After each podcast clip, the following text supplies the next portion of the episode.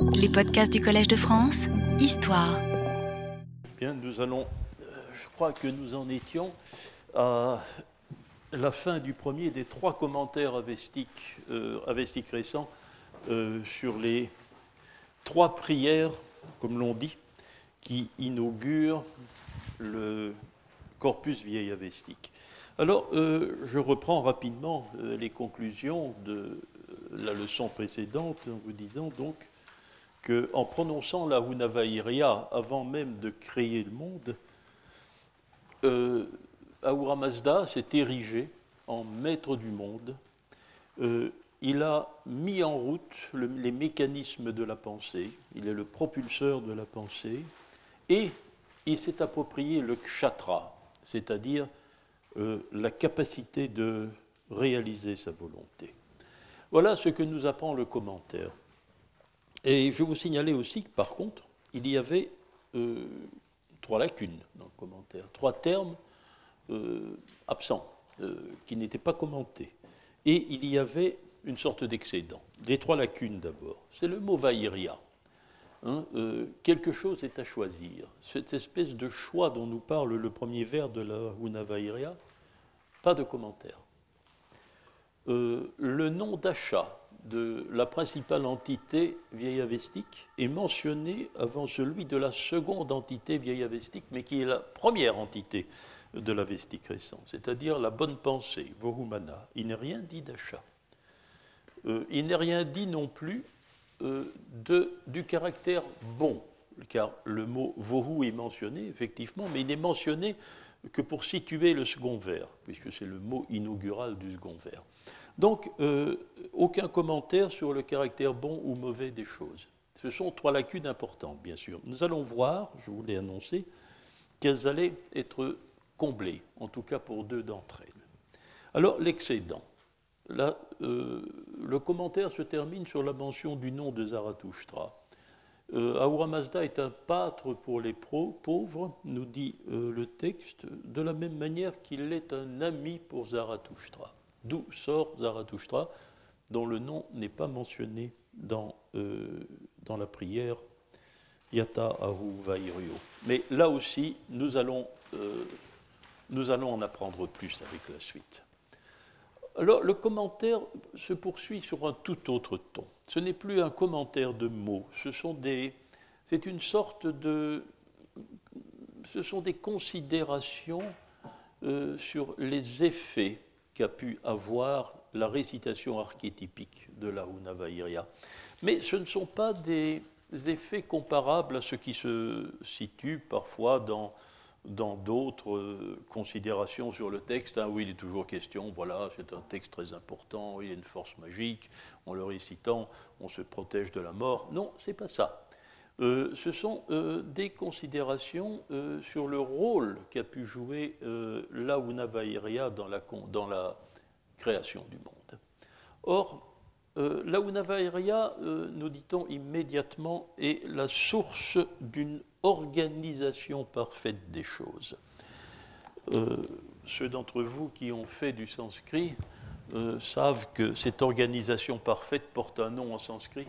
Un livre d'ailleurs de l'Institut de civilisation indienne paru il y a une dizaine d'années est consacré à l'analyse de cette notion importante en sanskrit qui est le samskara, l'organisation parfaite des choses.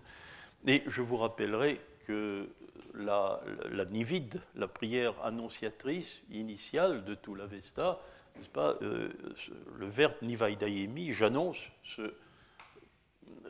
combine avec hankarayemi, ce qui signifie, euh, je- j'entends bien, donner une organisation parfaite au sacrifice que j'annonce. C'est donc suite de l'articulation parfaite des choses. Cette prière a procédé à l'articulation parfaite des choses. Et alors là intervient euh, dans cette affirmation la notion de bon, la notion de bon qui n'avait pas encore été commentée. Euh, en, procédant à cette organisation, en récitant la Hunavairia, Ahura Mazda a montré qu'il était très bon. L'impression qui résulte de cette affirmation, c'est que les choses étaient indistinctes avant la, euh, avant la, récitation de la. Et c'est par cette récitation que brutalement le caractère bon des choses et des dieux apparaissent, y, compris d'Ahura Mazda lui-même. Il devient Vaishta, très bon, en procédant à la composition de la et en lui donnant son organisation parfaite. De même, il va, il va distinguer que quelqu'un n'est pas comme lui. Il va distinguer par cette action-là aussi que quelqu'un est druvant dans le monde. Quelqu'un donc qui obéit à la drouche et pas à Acha. C'est évidemment le mauvais esprit. Pourtant, ce sont les deux grandes choses qui manquent hein, dans le secteur textuel que nous sommes en train d'explorer. Euh, c'est le problème des maniou, hein, des deux états d'esprit, des deux avis sur la divinité. Ce n'est pas ces textes-là qui nous apprendront grand-chose à cet égard. Mais néanmoins, la récitation archétypique de la Unavairia permet à, Ahura Mazda de se distinguer de l'esprit mauvais, du Druvant. Donc, euh, ce qui. Euh, bien entendu, comble aussi euh, déjà, partiellement, une deuxième lacune. Hein. C'est le contraire d'être Achavan, c'est le contraire d'obéir à Acha. Donc, la notion de, du caractère proche d'Acha ou proche de la Drouche apparaît à ce moment-ci dans le processus. Et Ahura Mazda, euh, pour se distinguer de son adversaire, de son contraire, pour se distinguer en tant que Vahishta, de très bon, de son adversaire qui est Druvant, partisan de la Douche, il va prononcer la strophe gathique, une partie en tout cas, euh, celle qui est opératoire euh, sans trop de syntaxe, va prononcer la strophe gathique Yasna 45.2. La strophe 45.2 de, de l'Avesta ancien, de, des Gathas, est une strophe qui semble dire, mais ne me faites pas dire qu'elle le dit réellement, hein, parce que j'ai beaucoup de doutes sur la compréhension que nous avons de cette strophe-là. Euh, c'est une strophe qui semble dire, voilà, il y a deux manious, et euh, ces deux manious ne concordent en rien, ni par leur esprit, ni par leurs paroles, ni par leurs actions, ni par leur... Euh, euh, ni par leur qualification non plus, n'est-ce pas? Bon, en tout cas, ils diffèrent en tout. Il y a deux manious, un bon, un mauvais. Eh bien, c'est en prononçant cette strophe, visiblement comprise de cette manière, que Ahura Mazda prend ses distances, sort d'amitié, comme dit le texte, euh, avec euh, le mauvais esprit. Bien. Alors, donc voilà un petit dérapage, n'est-ce pas? Chaque fois, le texte continue, mais chaque fois dérape un peu. Hein en, introduisant dans le, euh, en mettant en jeu la notion d'organisation parfaite, il a, dérapé légèrement sur le, sur le caractère bon ou mauvais des choses, euh, sur le caractère dépendant de l'organisation du monde achat ou de au contraire de la droge. Bien, alors l'organisation parfaite euh, est de retour ensuite. Alors en quoi consiste cette organisation parfaite? D'une strophe poétique, en définitive. Hein. Euh, là, nous trouvons une assez belle leçon de rhétorique, ces belles leçons de rhétorique indo-iranienne ancienne, n'est-ce pas, où euh, l'auteur nous dit ce, cette strophe, cette strophe comporte trois vers. Trois vers, c'est l'évidence. Pour nous aussi, elle comporte trois vers. La métrique l'indique sans aucun problème. Hein. C'est une strophe qui comporte trois vers. Elle comporte quatre figures de style. Quatre figures de style. Ça, je ne vais pas les repérer, je ne sais pas. Le commentaire ne permet pas d'identifier ce que euh, son auteur considère comme une figure de style. Et il comporte, nous dit-il, cinq mots-clés, cinq mots importants. Voilà à quoi correspond, je vous le rappelle, euh, le terme de bagarre qui est appliqué à la récitation d'Awa Mazda de cette strophe. Bagarre, ça veut dire la division. C'est une récitation qui met en valeur les divisions. Et voilà les divisions. Trois vers, quatre figures de style, cinq mots-clés. Et d'emblée, irrationnellement bien sûr, hein, il ne faut pas chercher une logique, nous sommes dans un domaine ésotérique. Hein. immédiatement, d'emblée, euh, ces éléments rhétoriques, vers, figures de style, mots-clés, sont mis en rapport avec un élément du culte. Ils incarnent un élément du culte. Trois vers. Que sont ces trois vers? Dans le culte, eh bien, c'est la triade du comportement. C'est la bonne pensée, c'est la bonne parole et c'est la bonne action. À chaque vers correspond un aspect du comportement. Les figures de style. Que sont les figures de style? Eh bien, euh, ils correspondent à des fonctions sociales. À des fonctions sociales. Ce sont le prêtre, le guerrier, le pâtre éleveur. Et par une rupture, euh, par une rupture conceptuelle, le pressurage quotidien de Hauma, mais ce qui importe dans l'expression, euh, c'est que ce pressurage se fait sur la demande d'un art à. N'oubliez pas, notre cours de l'an dernier, nous avons pu déterminer, grâce au secteur moyen-avestique, que l'expression nar à l'homme qui est du côté de l'agencement, n'est-ce pas, cette expression-là désigne le commanditaire du sacrifice. Le commanditaire du sacrifice. Euh, sous la rupture apparemment conceptuelle, n'est-ce pas, on voit se dessiner la configuration suivante. Le prêtre, euh, le guerrier, le pâtre éleveur et le commanditeur du sacrifice. Le patron, quoi. Le chef du groupe social chef du groupe social. Euh, cinq mots-clés. Que sont ces mots-clés? Eh bien, ce sont les cercles de l'appartenance sociale. Nous avons dû souvent en parler ensemble, parce que c'est un, c'est un schème constant de la littérature avestique euh, qui a une, une l'Avesta une, en apparence en tout cas une représentation extrêmement simple des divisions sociales et naturellement des autorités qui y correspondent. Hein. C'est une vision, comme je disais, télescopique il y a la famille, euh, composée de ceux qui sont euh, unis par des liens de consanguinité. Ensuite, le clan, une organisation plus vaste, la tribu, euh, un ensemble de clans. Enfin, la nation. La nation. Eh bien, voilà les quatre cercles de l'appartenance sociale. Il faut en distinguer cinq selon notre texte, qui correspondent aux mots-clés. Quel est le cinquième Eh bien, c'est l'autorité sacerdotale supérieure c'est le Zarathoustro Thomas. Euh, curieuse expression, parce que c'est un superlatif formé sur le nom de Zarathustra, mais comme il est licite pour un, euh, superlatif, cela veut dire le dernier successeur en date de Zarathustra. C'est donc une sorte d'autorité sacerdotale suprême. Hein, sorte d'autorité sacerdotale suprême. Alors, à quoi correspond cette digression, cette étrange mise en regard des éléments euh, rhétorique de la prière et de certains aspects de l'organisation sociale. Vous me direz, eh bien, c'est mettre en regard, peut-être, avec euh, un peu de liberté, un peu d'inventivité aussi, mais de manière ésotérique, euh, l'organisation d'un morceau littéraire et l'organisation de la société. Oui, certainement, mais il y a quelque chose de plus. Il y a quelque chose de plus. Souvenez-vous l'an dernier, nous avons, en commentant euh, la zone moyenne avestique, euh, nous avions fait la remarque que euh, nous étions à même de comprendre ce qui se passait. Il s'agissait de l'investiture du collège des sacrifiants. nous pouvions comprendre cela grâce aux intercalations du vice-prat. Or, le vice-prat, ces intercalations du vice-prat, souvenez-vous, chaque prêtre reçoit sa fonction sacrificielle, hein, le, le, zaoutar, etc., celui qui apporte les offrandes, celui qui apporte l'eau, etc. Donc les huit prêtres du collège sont désignés et acceptent leur charge. Ensuite, celui qui parle, qui n'est probablement pas encore le zaoutar à cette époque, qui est le srausha varza, c'est sa fonction, c'est celui qui assure l'écoute des prières, c'est donc celui qui a, le prêtre qui a un rapport privilégié avec la parole dans le collège sacerdotal, eh bien ce prêtre-là, lui, euh, va procéder à la stratification de l'assistance, à la stratification bah, du, cercle social de son commanditaire, bien sûr, n'est-ce pas?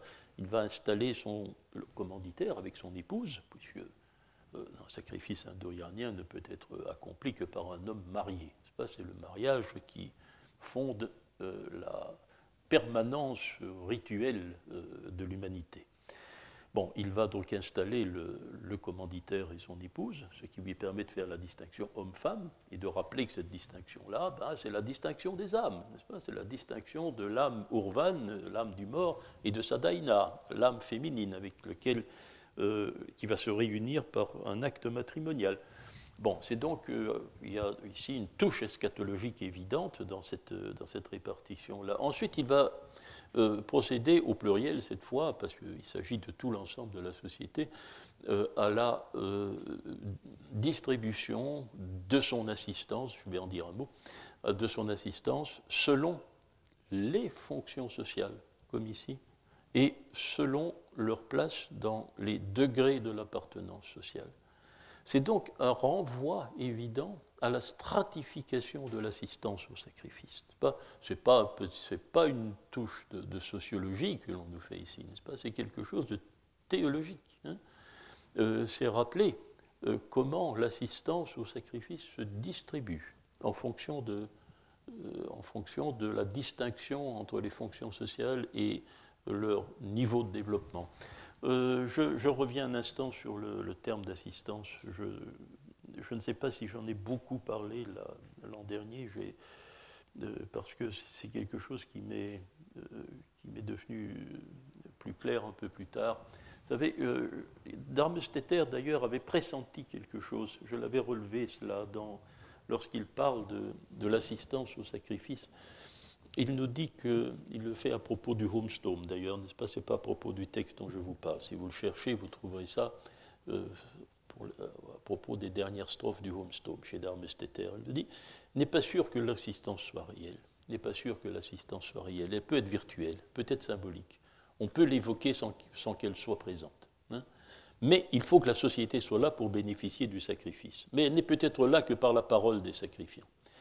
Euh, or, il se fait, j'ai été plus sensible un peu plus tard, je ne sais pas certains d'entre vous ont peut-être assisté aux leçons euh, qu'a fait l'archéologue Calieri, Pierre Franco Calieri, à la demande de M. Fussman ici, et c'est en bavardant avec lui et Franz Grenet euh, que nous avons pensé, tous, n'est-ce pas, ils, ils ont confirmé l'idée que j'avais, euh, que chaque fois que l'on découvre un lieu de culte, une ère sacrificielle pour l'époque ancienne, un temple pour une époque plus récente, ce sont toujours des édifices trop petits pour qu'il y ait une assistance.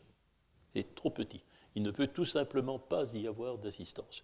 Même le collège sacerdotal des huit officiants, il faut bien obliger d'admettre qu'il y en a huit, puisque le texte nous le dit, c'est déjà beaucoup. Il devait se marcher sur les pieds, sur une aire sacrificielle euh, ou dans un temple. Donc euh, ce sont des, la, présence d'une assistance n'est pas requise physiquement. Nous ne devons donc pas voir un sacrifice indo-iranien, en tout cas avestique, n'est-ce pas, sur le mode de ce qu'est un office religieux euh, dans les religions modernes comme le judaïsme ou le christianisme ou l'islam, où la présence des fidèles est requise et où c'est cette présence qui compte. Pas? Non, il n'y a pas de présence de fidèles. Les prêtres fonctionnent à huis clos. Les prêtres fonctionnent à huis clos. Ils remplissent leur charge à huis clos. Donc cette assistance, c'est du domaine du symbole. Bien. Alors, euh, nous avons. Euh, on va repartir hein, dans notre commentaire. On repart dans le commentaire en approfondissant un de ces aspects-là. On n'approfondira pas la question des figures de style, on n'approfondira pas la question des mots-clés, mais euh, on va commenter ce qui concerne la triade, ce qui concerne la triade du comportement qui correspond aux trois vers. Euh, ce qui a été bien pensé, ce qui a été bien dit, ce qui a été bien fait. Alors, ça importe peu de savoir, ici ce n'est pas très important de savoir ce qui a été bien, dit, c'est l'Avesta. C'est l'Avesta lui-même, le mantra spenta, la formule bienfaisante. Ce qui a été bien fait, c'est ce qui est accompli quand on prononce les éloges. Bon, mais il est intéressant de voir ce qui a été bien pensé. Eh bien, c'est que en récitant ce premier vers, Ahura Mazda, celui dont euh, la pensée est la première création, nous rappelle euh, cette strophe, il a pensé, un tel est un achavan. Un tel est un achavan. Et nous voici à nouveau, euh, n'est-ce pas, ici, à nouveau, on, réintroduit la, notion, la notion d'achat, la notion de l'agencement, et la notion de quelqu'un peut être un Ashavan, comme il avait reconnu que le mauvais esprit était un Druvant. Ashavan, Druvant, vous savez, ce sont les, euh, ce sont les antonymes. Donc, cette pensée qui est mise en mouvement par la récitation du premier vers permet de saisir le caractère Ashavan des êtres. Alors, la, réflexion continue, nous avons lu ça au séminaire, ceux qui assistent au séminaire le savent, j'en tire ici les conclusions conceptuel pour vous. Hein. Euh, bon, euh, le texte va, va, poser plusieurs questions, va affirmer à nouveau, bon, la récitation, la récitation, ce texte-là, c'est l'œuvre d'Ahura Mazda. quelle est la nature d'Ahura Mazda? Quelle est la nature de celui qui a fait le texte, qui a récité le texte? Eh bien, euh, c'est quelqu'un qui est très bon. C'est quelqu'un qui est très bon. La notion de bon réapparaît, bien sûr. Et c'est quelqu'un qui est capable de l'être. Hein. Il est il est capable d'être bon. Quelle est la nature euh, de celui à qui le texte a été proclamé? Cite pas son nom, c'est Zarathustra, bien sûr. Hein. Pas d'autre possibilité, puisque euh, le commentaire s'ouvre par quel texte as-tu récité pour moi, etc. Bon, euh, c'est. Eh bien, c'est quelqu'un qui est aussi très bon, nous répondons. Mais il ne fait pas ce qu'il veut. Il n'est pas capable de faire ce qu'il veut. Alors, il est très beau, hein, ceux qui font grand cas d'un zoroastrisme ou d'un d'un zoroastrisme ou d'un masdéisme dominé par ce qui serait le libre arbitre. À mon avis, une notion tout à fait anachronique, mais c'est exactement l'inverse, n'est-ce pas? Ce, texte dit exactement l'inverse. Cet homme, il est très bon, mais il ne peut pas l'être autant qu'il le veut. Il ne peut pas l'être comme il le veut. Hein? Alors, bien sûr, c'est une situation qui va, qui va s'arranger, comme vous le verrez. Hein? on verra, mais il faudra le temps, parce que le commentaire est encore une certaine longueur. Alors, euh, voici où, nous y sommes, n'est-ce pas? Vous voyez, on a introduit doucement euh, la notion de l'ordre et le désordre, Acha et Ladrouch, le caractère bon, le caractère mauvais des êtres, leur rapport au kshatra aussi, leur rapport au kshatra, leur rapport au pouvoir, à la, pas, le rapport avec ce qu'ils peuvent faire ou ne peuvent pas faire. Donc tous les mots ont été glosés d'une certaine façon au moment où nous y sommes. Mais vous voyez ce qui s'est produit. Hein, ce qui s'est produit, c'est une, euh, a commenté la Unavairia, qui est une véritable strophe vieille avestique, euh, en l'interprétant dans un sens cosmogonique. Euh, sa récitation est concomitante à la création du monde. C'est dans un sens cosmogonique que le texte est compris. Et cette création du monde, ce sont en premier, en premier lieu les entités. Les entités. Ensuite, euh, le texte établit, est compris comme établissant une réciprocité, une sorte de circularité réciproque qui fait que Ahura Mazda appartient aux créations. Il leur appartient en tant que maître. Mais les créations appartiennent à Ahura Mazda. Là, il faut comprendre cela dans le sens de l'origine. Elles, viennent de lui. C'est lui, euh, il est leur auteur. Donc, mais euh, là, le mode d'expression, pour nous dire cela, j'explicite l'idée, bien entendu, mais si nous prenons le, mode d'expression d'un point de vue extrêmement littéral, la construction, le verbe est le même. Hein, c'est ce verbe chish. Hein, euh, nous croyons que c'est avec sa construction en accusatif plus datif, c'est-à-dire croire que telle chose, accusatif, appartient à telle chose, datif. Or là, au point de vue littéral, au point de vue de la syntaxe elle-même, l'expression est la même. Euh, les créations sont à Mazda, Mazda est aux créations. C'est donc euh, cette valeur cosmogonique du texte repose sur une réciprocité d'appartenance entre la divinité et ce qu'elle a produit. Bien, nous en sommes, au bout du commentaire de la, de de la première prière. je ne sais pas si c'est une prière. Hein. Vous voyez que ce commentateur ne considère pas ça comme une prière. Hein. Il considère cela comme une formule d'organisation du monde. Mais euh, là, le second texte, c'est la Shemvohu. La Shemvohu pose, mes auditeurs du séminaire le savent, pose un autre type de problème. La, la, la rappelle, Yasna 27.13, c'est la Unavairia, une strophe gathique, la Shemvohu. C'est une étrange formule qui occupe euh, la clausule suivante, 27.14, et euh, qui n'est pas faite pour être comprise. Elle n'est pas faite pour être comprise. Il ne faut donc pas chercher, n'est-ce pas? Il ne faut pas chercher à lui donner un sens autre qu'ésotérique. C'est très facile, c'est très simple. Seulement, ça ne veut rien dire. Comprenons bien, mais nous voyons aussi que ça ne veut rien dire. Hein. Euh, parce que euh, l'auteur simplement euh, a fait le choix délibéré d'énoncer des aberrations logiques. Des aberrations logiques. Que, que fait-il en quelque sorte? Bien, il pratique d'abord, première aberration de logique, il pratique massivement la tautologie. La tautologie. le bon achat est très bon. Cela revient à dire achat est achat. Achat est achat. C'est une, une, tautologie. Ensuite, avec une formule de transition qui affirme une tautologie, mais qui lui donne un bénéficiaire, hein, le bonheur est le bonheur pour lui. On ne sait pas qui est lui d'ailleurs, peut-être achat lui-même. Hein. Le bonheur est le bonheur pour lui. Ah, là, il y a un glissement. Et c'est un glissement de la tautologie hein, euh, vers la circularité non plus réciproque, comme dans la Unavaria, mais vers la circularité réflexive. C'est-à-dire achat est achat, tautologie, devient achat et pour achat. Achat et pour achat. Donc la circularité réflexive, il n'y a plus de réciprocité, une réflexivité pure et simple.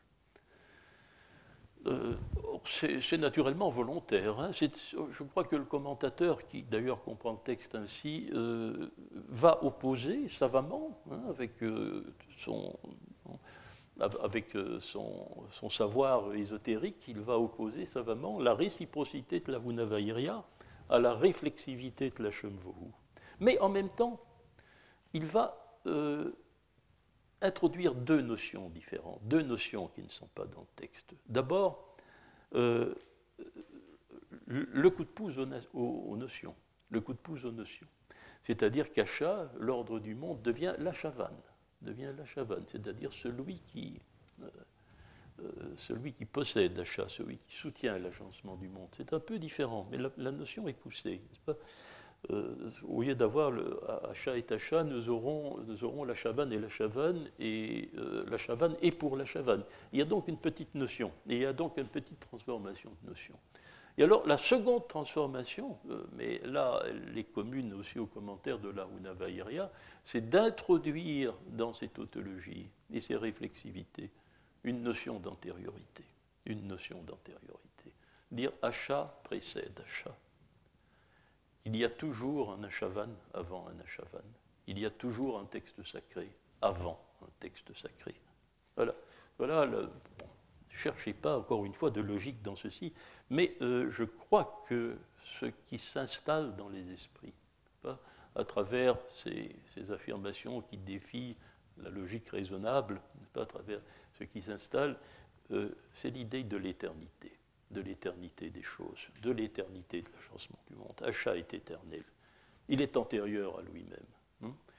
Euh, le soutien que l'on peut apporter à l'agencement du monde, il est éternel. Il y a toujours un achavan pour le, euh, toujours un achavan pour maintenir l'ordre du monde, toujours, n'est-ce pas?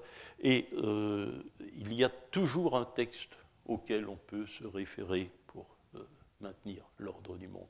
Ce qui apparaît doucement dans ce texte, le glissement conceptuel que ce commentaire, euh, ce commentaire manifeste lentement, c'est simplement l'idée de l'éternité du rite. Hmm? Or, euh, voici où nous en sommes. Donc, euh, d'ailleurs, le, texte, finalement, excusez-moi, j'allais omettre, j'avais dans mes notes, il faut que je revienne un petit peu, je prolonge un peu ma conclusion. Ben, cette idée d'éternité devient particulièrement sensible dans la fin du commentaire, où euh, on revient au kshatra à un moment donné. On dit, le kshatra appartient à Asha. Et puis, Asha, avec le kshatra bien sûr, il hein, faut bien le comprendre ainsi, euh, Asha, il appartient à tout qui l'invoque. Et il appartient à nous, nous. C'est la première fois dans ce texte de commentaire sinon dans les discours rapportés, qu'intervient la première personne. Première personne.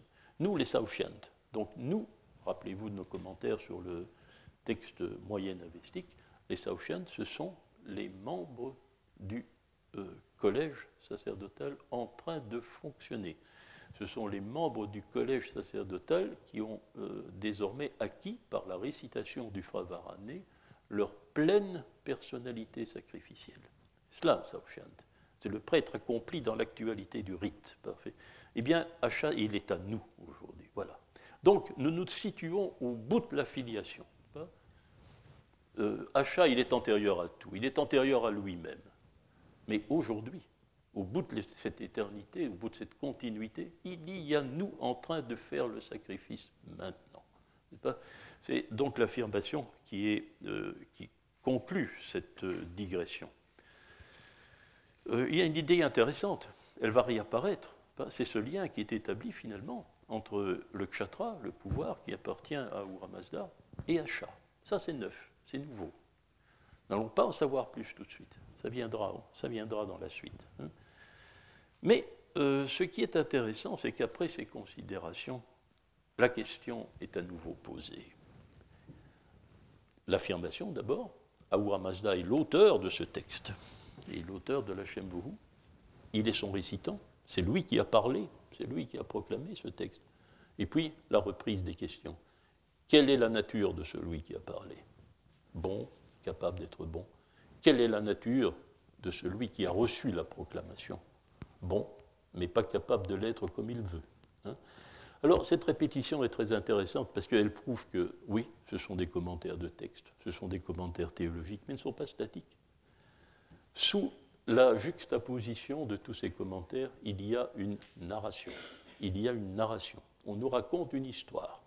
On nous raconte une histoire, et cette histoire, euh, qui prend forme de succession de commentaires théologiques, qui prend cette forme-là, il y a certainement euh, une représentation cohérente euh, de la cosmogonie, ou tout au moins d'un aspect de la cosmogonie. Ce n'est pas tout. Pour en savoir plus, il faut poursuivre notre enquête. Ici, j'anticipe euh, sur mon séminaire, je n'ai pas été capable de faire coïncider exactement les choses, mais comme le séminaire est surtout linguistique, ce n'est pas très important, je vais anticiper.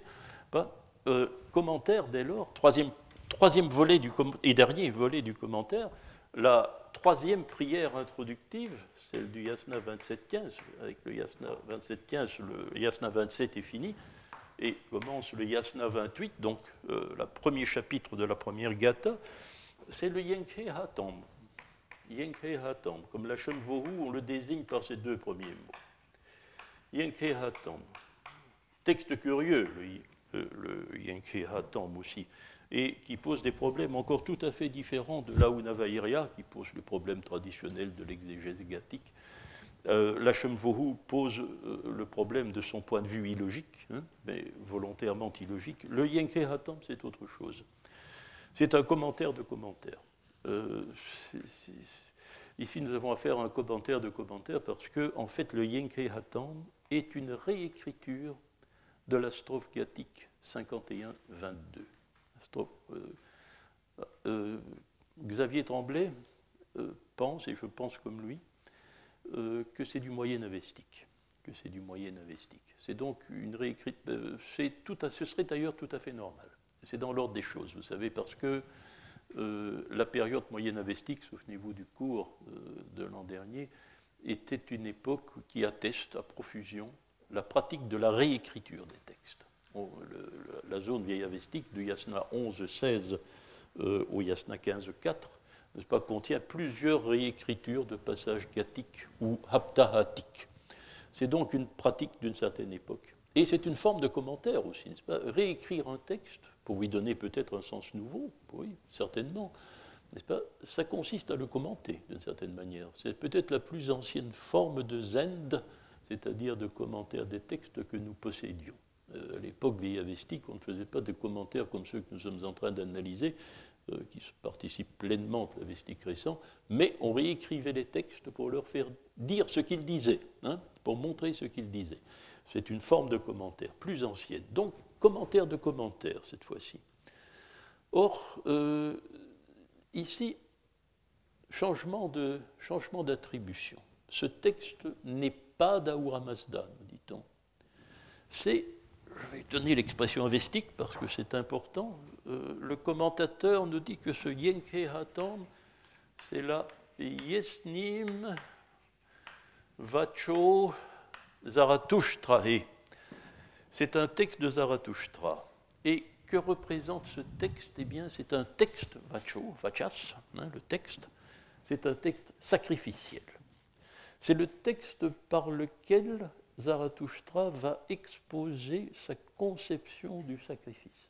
Ah oui, encore autre chose, n'est-ce pas? Vous voyez, non seulement ce commentaire est une narration euh, par sa structure finale, mais il est aussi un dialogue. Il est aussi un dialogue. Ahura Mazda a parlé, désormais Zarathustra va prendre la parole pour lui répondre. Euh, toujours au début de la cosmogonie, bien sûr. Hein. Or, euh, euh, le commentaire du Yankee Hatom diffère un peu des autres. Il ne va pas s'établir sur les mots-clés, les, sur, sur les figures de style, sur, les vers, quoique il procédera.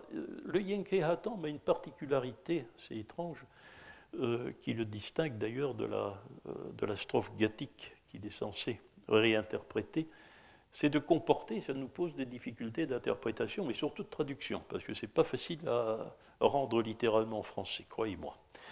Euh, c'est ce, Yankee Hatam euh, accumule les génitifs.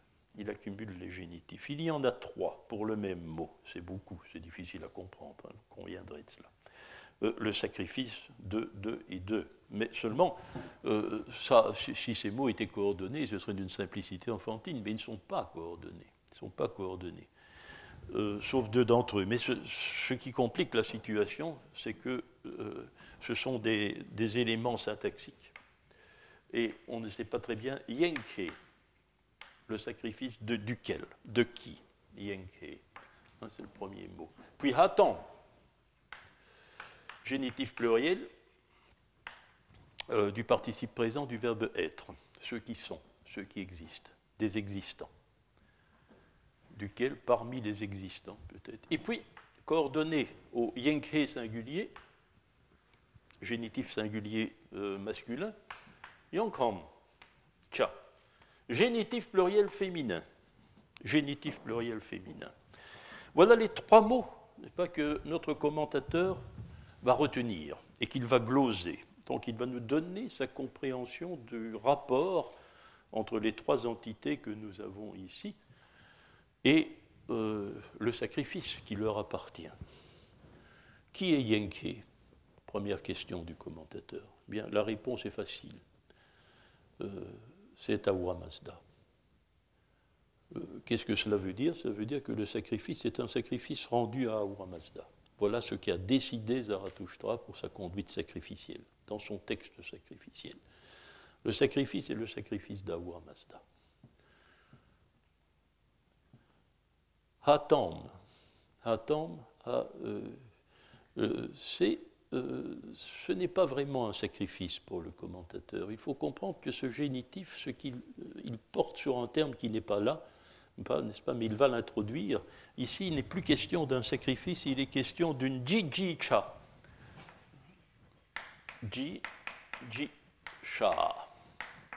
C'est une construction désidérative c'est le désir de gagner la faveur de quelqu'un. Eh bien, euh, cet élément-là du sacrifice, euh, lui, il n'est pas exclusivement à Ura Mazda. L'effort pour gagner la faveur des divinités, n'est-ce pas? Et alors, la difficulté centrale de notre commentaire, c'est que ce Jijisha ne va pas se construire, euh, et le génitif est transposé, le mot hatam, il est transposé à l'instrumental. Habbish. C'est l'instrumental correspondant, pluriel correspondant au génitif pluriel Hatam. Euh, je suis perplexe et je vous donne, euh, ah, en gros les, raisons de mon hésitation, qui ne sont pas seulement les miennes, bien sûr. Euh, tout d'abord, nous avons la preuve que malgré tout, le texte est relativement ancien avec ce Hadbish, parce que ceux qui ont fait un peu d'avestique le savent, en avestique récent, normalement, euh, l'instrumental pluriel euh, n'existe plus. Il, est, il a une forme commune avec le datif pluriel. Ce n'est pas le cas.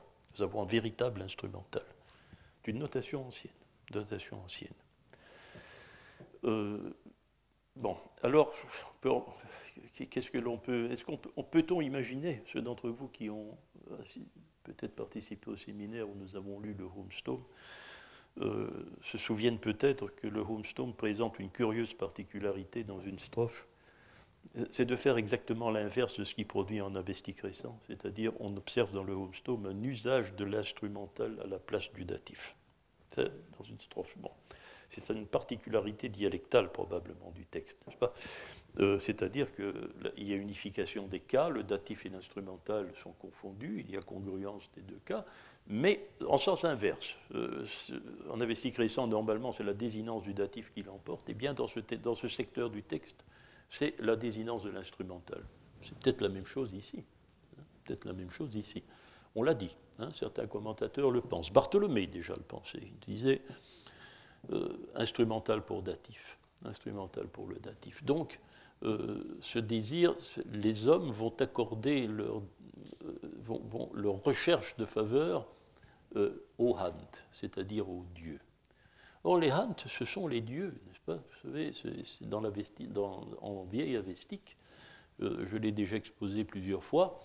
Peut-être, je, répète rapidement ce que j'ai exposé, c'est une désignation générale des dieux, les existants. Et c'est une désignation elliptique. Une désignation elliptique parce que sous le participe présent, il faut comprendre, lorsque l'expression est développée de manière verbale, il faut comprendre le fameux triptyque du temps, ceux qui ont été, ceux qui sont et ceux qui seront. Ça, c'est les dieux. Hein. Vous savez qu'aucun d'entre nous ne peut avoir été, être et euh, être appelé à être, n'est-ce pas Les hommes, malheureusement, sont mortels, les dieux pas. C'est une, euh, une appellation des dieux qui se réfère à leur état de permanence, à leur pouvoir de permanence. Euh, donc, il y aurait une parfaite euh, parfaite continuité conceptuelle à cet égard euh, entre le texte vieil avestique, qui, le dit effectivement très clairement, ceux qui sont et ceux qui ont été, etc. Donc désignation divine. Euh, le commentateur serait de plein pied avec le texte qu'il commente et l'auteur de Yenke Hatam aussi. Oui, mais je me demande si le commentateur, ça c'est la deuxième hypothèse, je vous en fais part, je ne choisis pas, hein, choisis pas entre les deux hypothèses.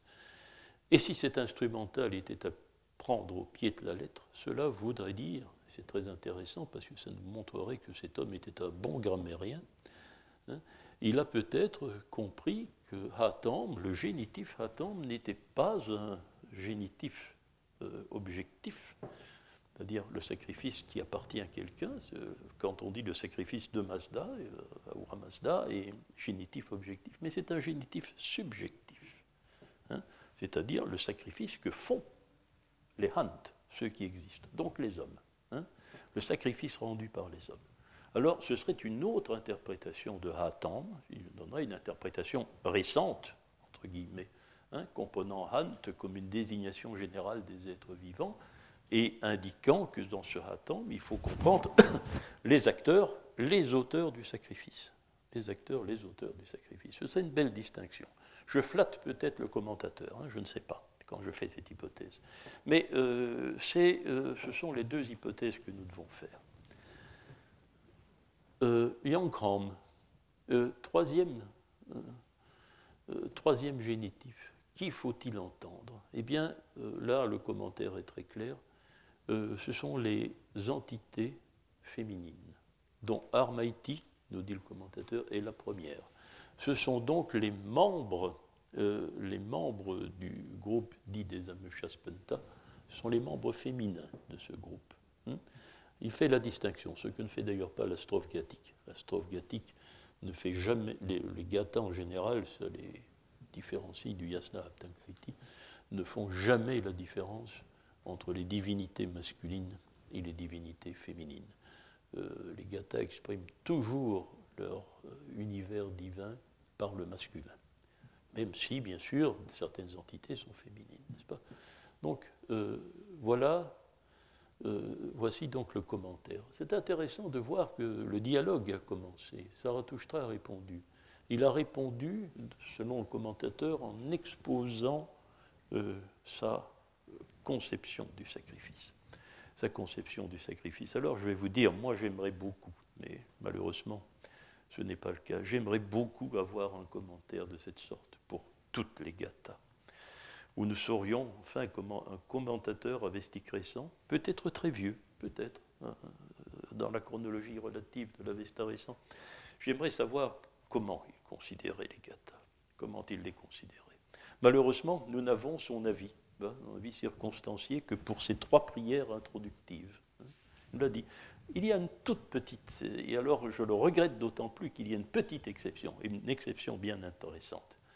Généralement, euh, les gathas ne sont pas introduites, les chapitres gathiques ne sont pas introduits par autre chose qu'un très banal Nemo, etc. Hommage au chapitre en tel de la gatha une telle. Bien. Euh, mais elles ne sont pas introduites par ce qui ressemble malgré tout à un petit commentaire. Sauf une fois, pour la première, pour le premier chapitre de la première gatha, le Yasna 28. Il semblerait que en introduisant le Yasna 28, euh, l'éditeur du Yasna, pas, le metteur en forme du Yasna, a voulu prolonger un certain temps euh, la forme de commentaire euh, qu'il avait introduite dans son texte. Il va nous définir le Yasna 28. Il va nous le définir.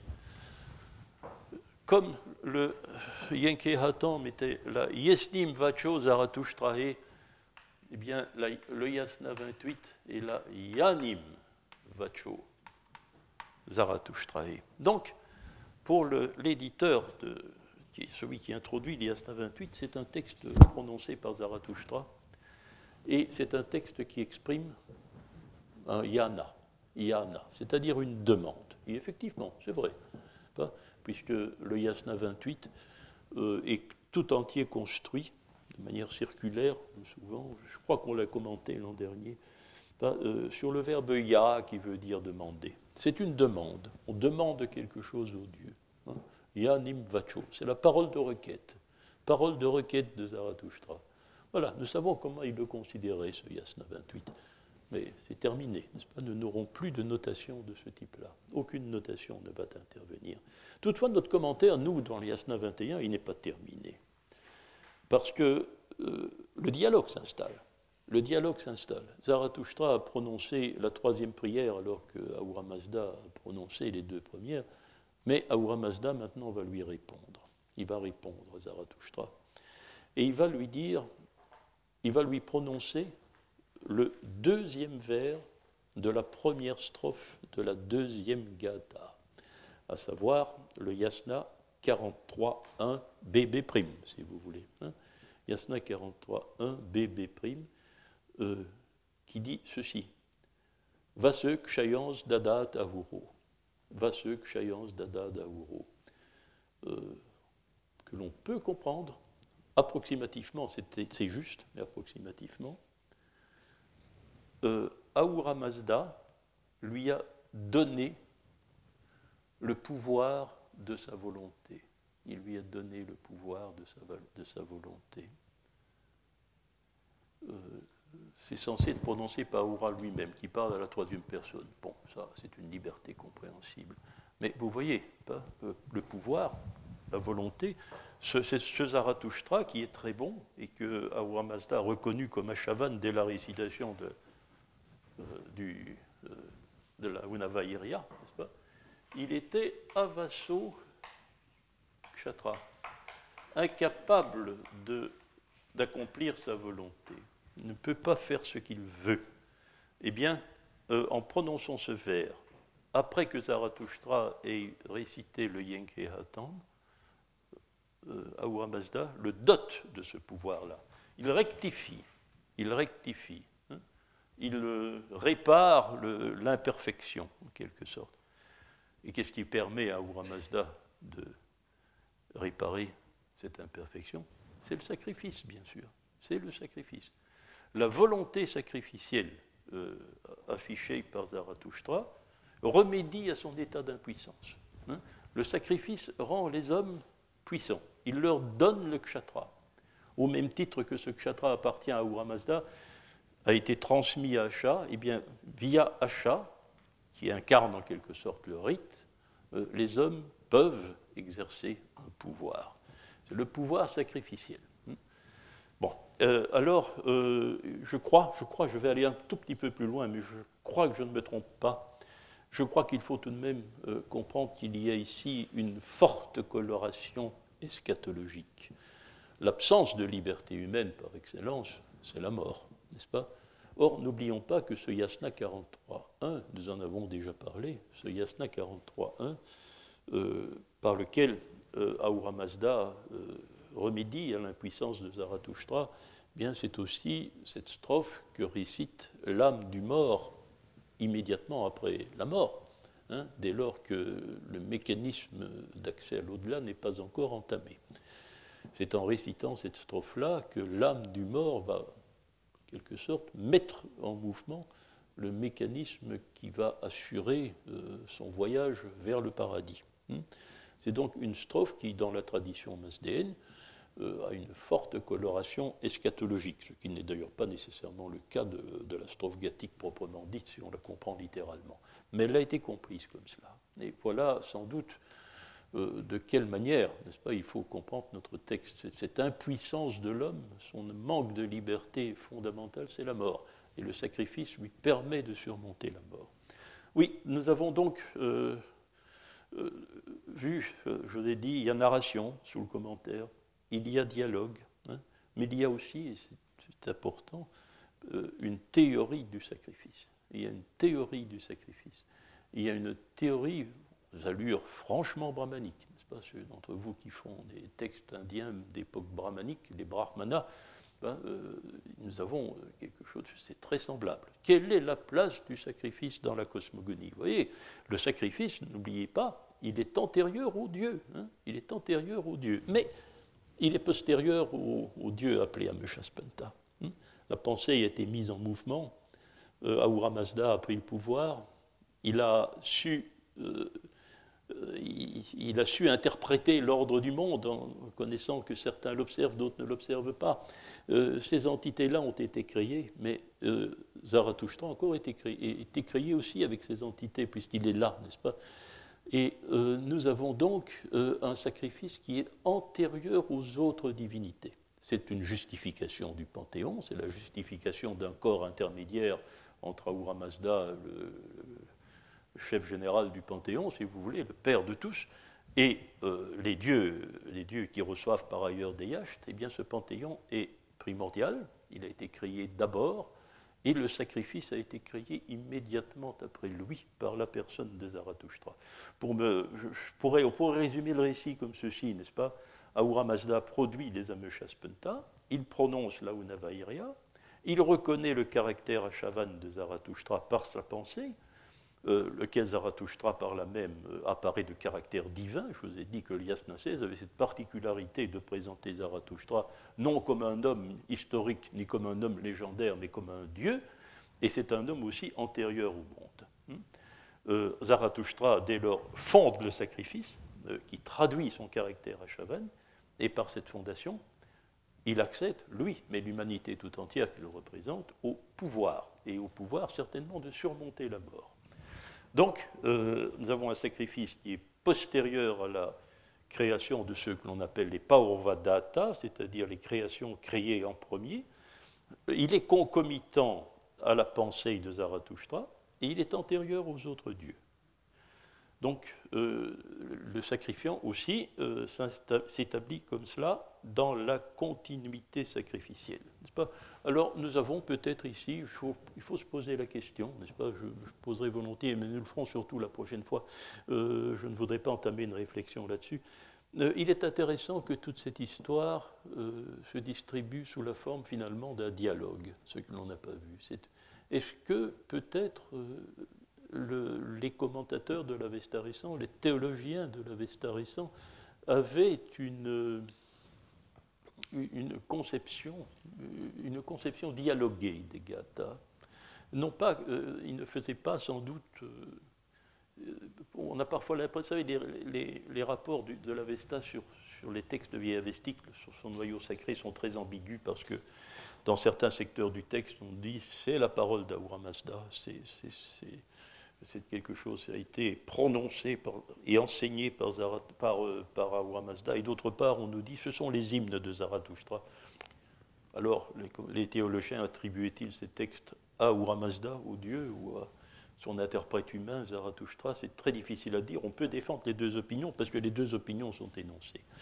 Mais alors ici, nous avons quelque chose d'autre peut-être. Peut-être avons-nous euh, le témoignage d'une époque où l'Avesta ancien était conçu comme un dialogue non pas comme un texte tout entier d'Ahura Mazda, ni, de Zarathustra, mais comme un dialogue entre eux.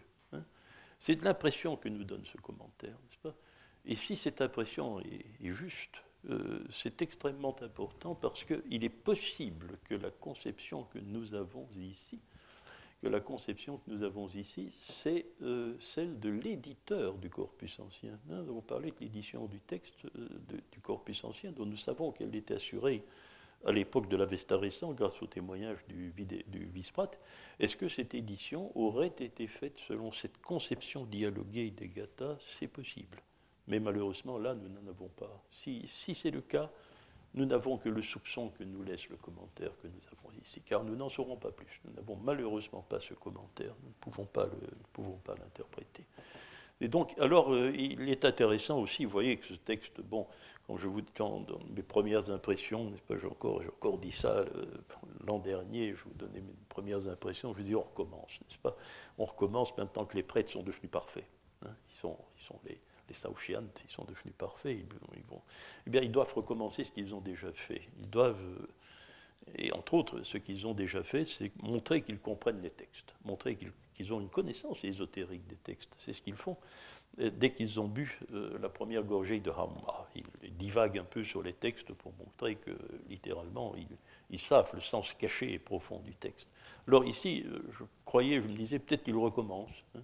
Ils vont nous montrer que, devenus parfaits, devenus les officiants idéaux qu'ils sont à présent, après avoir prononcé le fravarané, ils vont montrer qu'ils comprennent, ils comprennent les trois prières introductives. Pas ça, c'est beaucoup plus simple finalement, d'une certaine manière. Ils commentent la notion, ils commentent la notion de ce qu'ils sont en train de faire, à savoir le sacrifice. Hein.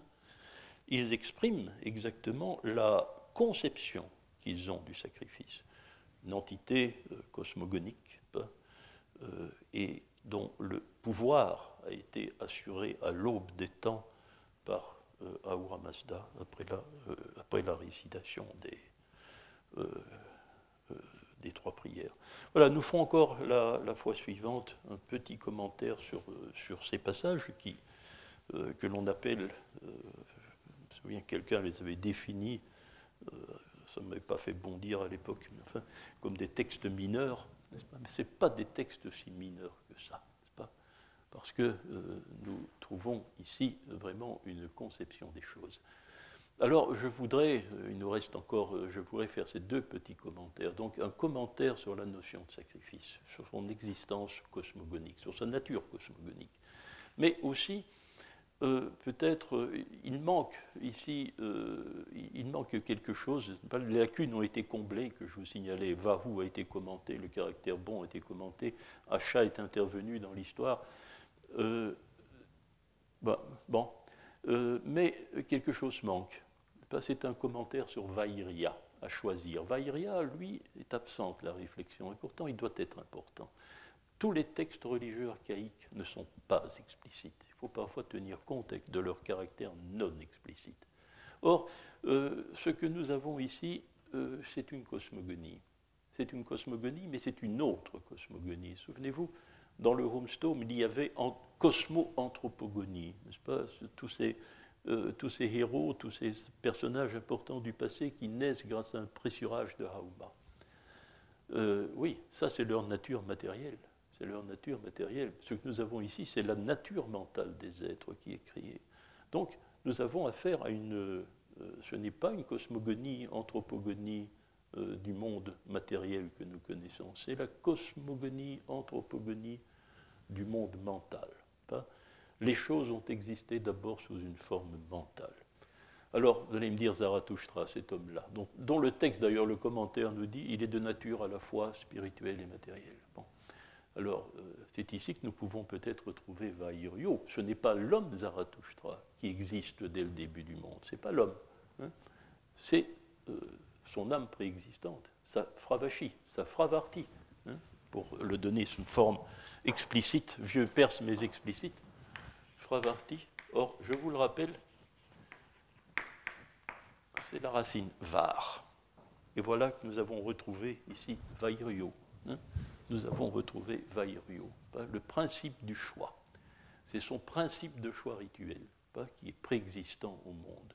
Ce n'est pas l'homme matériel, c'est l'homme spirituel. Et euh, l'essence même euh, de sa nature spirituelle, c'est sa fravarti, son âme préexistante, hein, qui euh, opère le premier choix rituel.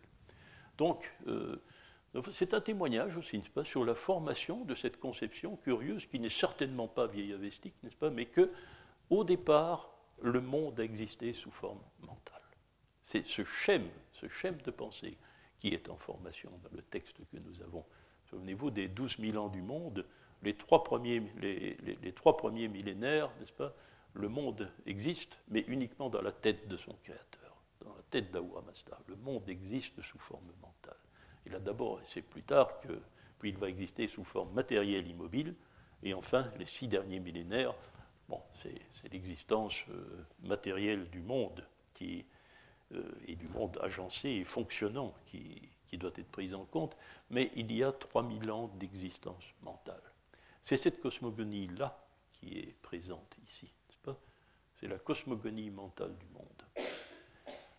Dans l'IH de trait, ce sera le contraire, pas? On nous expliquera comment les choses se sont passées du point de vue matériel. Ça, c'est autre chose. Parce que, comprenez bien, je vous ai promis depuis longtemps euh, un cours sur les fravachis, on ne pourra pas y couper maintenant. Hein. Nous y sommes, n'est-ce pas, avec ce texte-ci. Il faudra bien. Hein. Mais euh, je, ne m'en parlais pas, vous savez, parce que je ne comprenais pas bien. Il me semble qu'ici, on a, attrapé quelque chose, pas pour approcher du problème des fravachis. Hein dans euh, leur rôle dans la cosmogonie mentale du monde. Je vous remercie de votre attention. Retrouvez tous les podcasts du Collège de France sur www.collège-de-france.fr.